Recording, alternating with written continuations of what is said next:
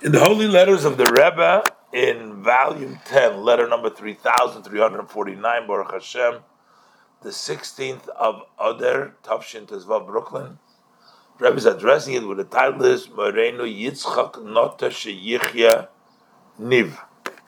Shalom Uvracha. Now, as you know, the Rebbe encouraged everybody to keep on writing to him. And as the Rebbe himself said, that when you know you have to write to someone, that is sort of a uh, encouragement that you want to have what to write, so you make sure that's the Rebbe's ways of encouraging people to do. Uh, so over here, the Rebbe begins this letter by saying, "Oh, it's been such a long silence. You know, I haven't heard from you in such a long time." And the Rebbe said, "I was pleasant for me to receive your letter dated Toiv Shvat. Toiv is the seventeenth. The word Rebbe instead of using the seventeenth of Shvat, the Rebbe uses the word Toiv. Toiv is the numerical value, the good Shvat, the seventeenth day, because nine and Vav, nine Tes and Vav is 15 plus 2 is 17, so that equals Toiv. 17th of Shvat, with that was enclosed therein. And the Rebbe said, I had a double pleasure uh, to read in your, in your letter about the success of the Farbrengen, the gathering on this clear day of Yutas Kislev, the 19th of Kislev, the day of our redemption, the redemption of our soul. The Rebbe is very happy that they had a very successful gathering in Farbrengen over there. But again, the Rebbe says lepella. Again, you see this all the time. The Rebbe's most used word is lepella. I am surprised, the Rebbe says, while the Rebbe says, I was pleasantly, double pleasantly from what you did, but I'm still surprised. Why don't you mention anything about the Yahrzeit, about Yud Shvat? You talk about Yutas Kislev, the redemption of the Alter Rebbe. Why not about the Yom HaHilula of Yud Shvat?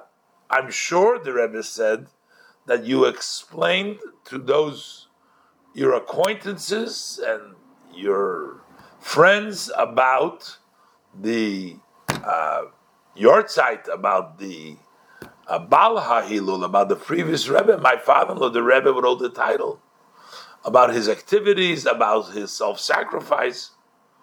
So the Rebbe says, you're not writing about it.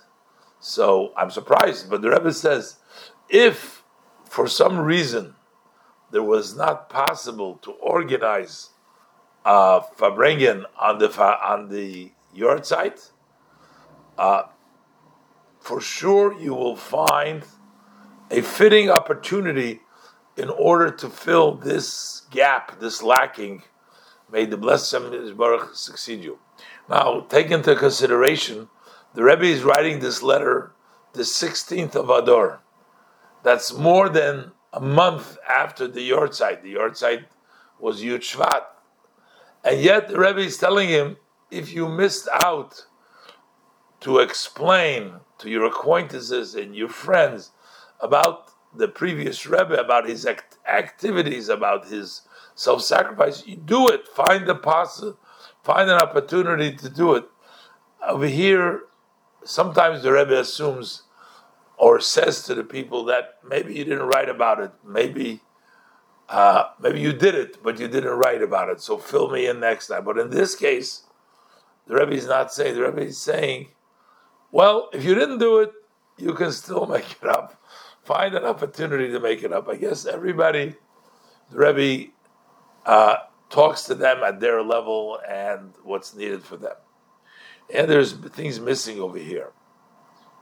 But then the Rebbe said, this is self understood that it is very, very important to set up the study of the Tanya minimally once a week as a beginner.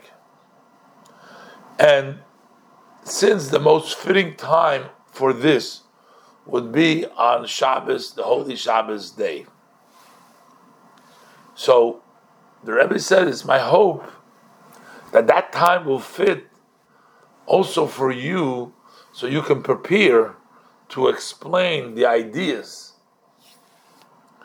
Basically, the Rebbe suggests that at least on Shabbos day, you should make a class to teach the people from the Tanya. And I guess he was busy all the time, but because it's Shabbos, he will have some time to prepare so that he can give it over properly.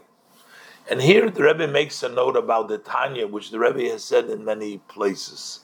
The Rebbe says it is already well known, it's known, that which my father in law wrote in his letter, which was printed, the Rebbe references where it was printed.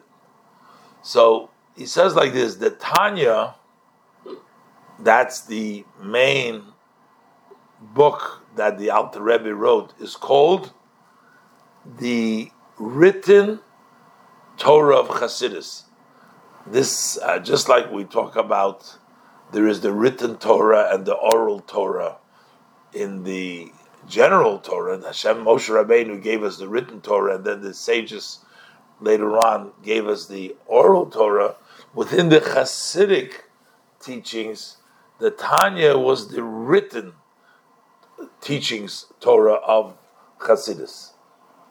So the Rebbe wants to make an analogy, especially for people that are not accustomed to, and even people that are accustomed to.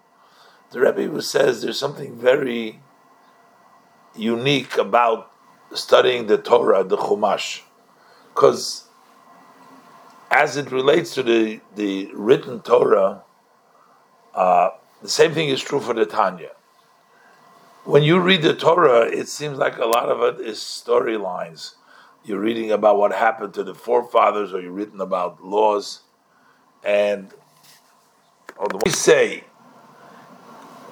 when you learn the Chumash, even if you're the greatest amongst the great, I mean, you're the smartest, you still can never really descend to the total depth of the of the Torah. You cannot, you never really fully understand the Torah, and yet, even the simplest of the simplest also has the ability to understand things that are said over there, which means it's for both.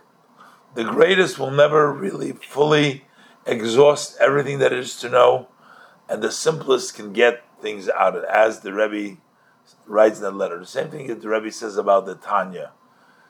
I think the Rebbe says, don't be too concerned that you don't get it like to the extent that you don't know all. Maybe he wrote to the Rebbe that he doesn't fit it, see himself fit to teach this. This is maybe a little bit beyond or above his head. He doesn't fully understand. Rebbe says, don't worry about it. That's the nature of Torah Shebiksav, of the written Torah. This is Hasidic written Torah. Even the smartest of people don't get it fully, and the simplest people, there is things to get out of there. The Rebbe says it's a tremendous privilege to disseminating this study publicly is not enough to explain how great this privilege is. And so the Rebbe wants him to write the Rebbe wants him happy, very happy about the successful Farbrengen Yutis Kislev, but the Rebbe wants him to also do it for Yud Shvat and to make up if he didn't do it. And Rebbe encouraged him very strongly to at least once a week on Shabbos day to set up a class for learning the Tanya. He can prepare it, and the Rebbe basically says, "Don't worry if you don't know it so well. That's the nature of the Tanya that people don't are not able to fully comprehend it, but yet everybody can get things out of it. Then the Rebbe thanks him specially for these two stories he quoted, uh, he copied from his father's uh, uh, will. I guess he wrote up a will, and he wrote two stories. But especially the Rebbe says, I'm thankful for this story from the year Tofrej Ayin Tes.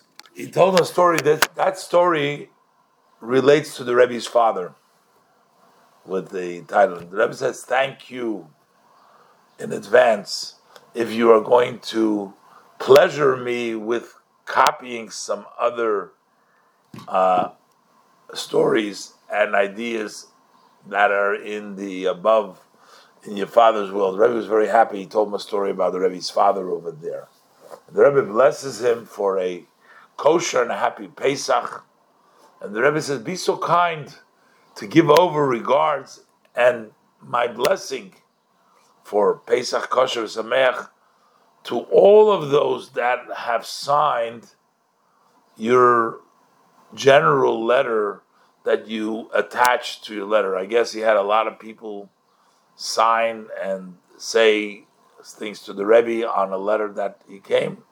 The Rebbe asks him to kindly re- respond to greetings uh, to them.